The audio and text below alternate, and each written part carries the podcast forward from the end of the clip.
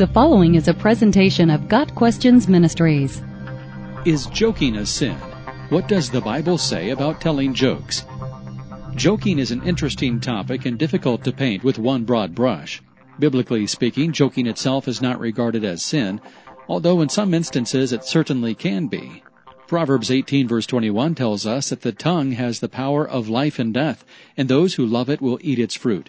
James 3 verses 3 through 12 compares the tongue to a bit in a horse's mouth, a ship's rudder, and a fire. The tongue is a powerful thing, and words can either bring great life or great hurt. There are ways to joke that edify. A cheerful heart is good medicine, but a crushed spirit dries up the bones. Proverbs 17 verse 22. The Psalms are full of references to laughter, which is what good joking produces.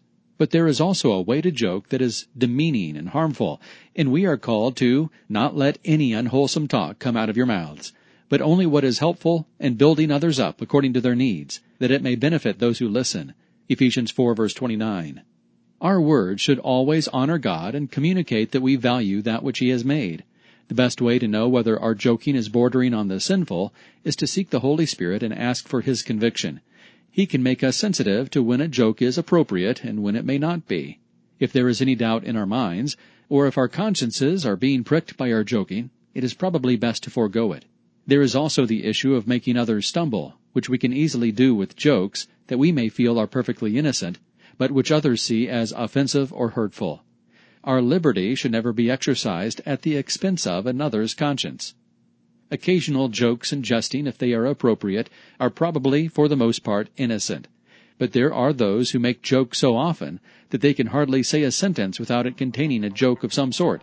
This is hardly the most appropriate lifestyle for a Christian, however, as we are told to live soberly, righteously, and godly in this present world. Titus 2 verse 12. As with all gray areas in the Christian life, seeking God's wisdom regarding our speech is the most profitable way to go.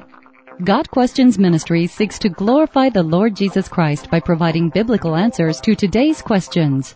Online at GotQuestions.org.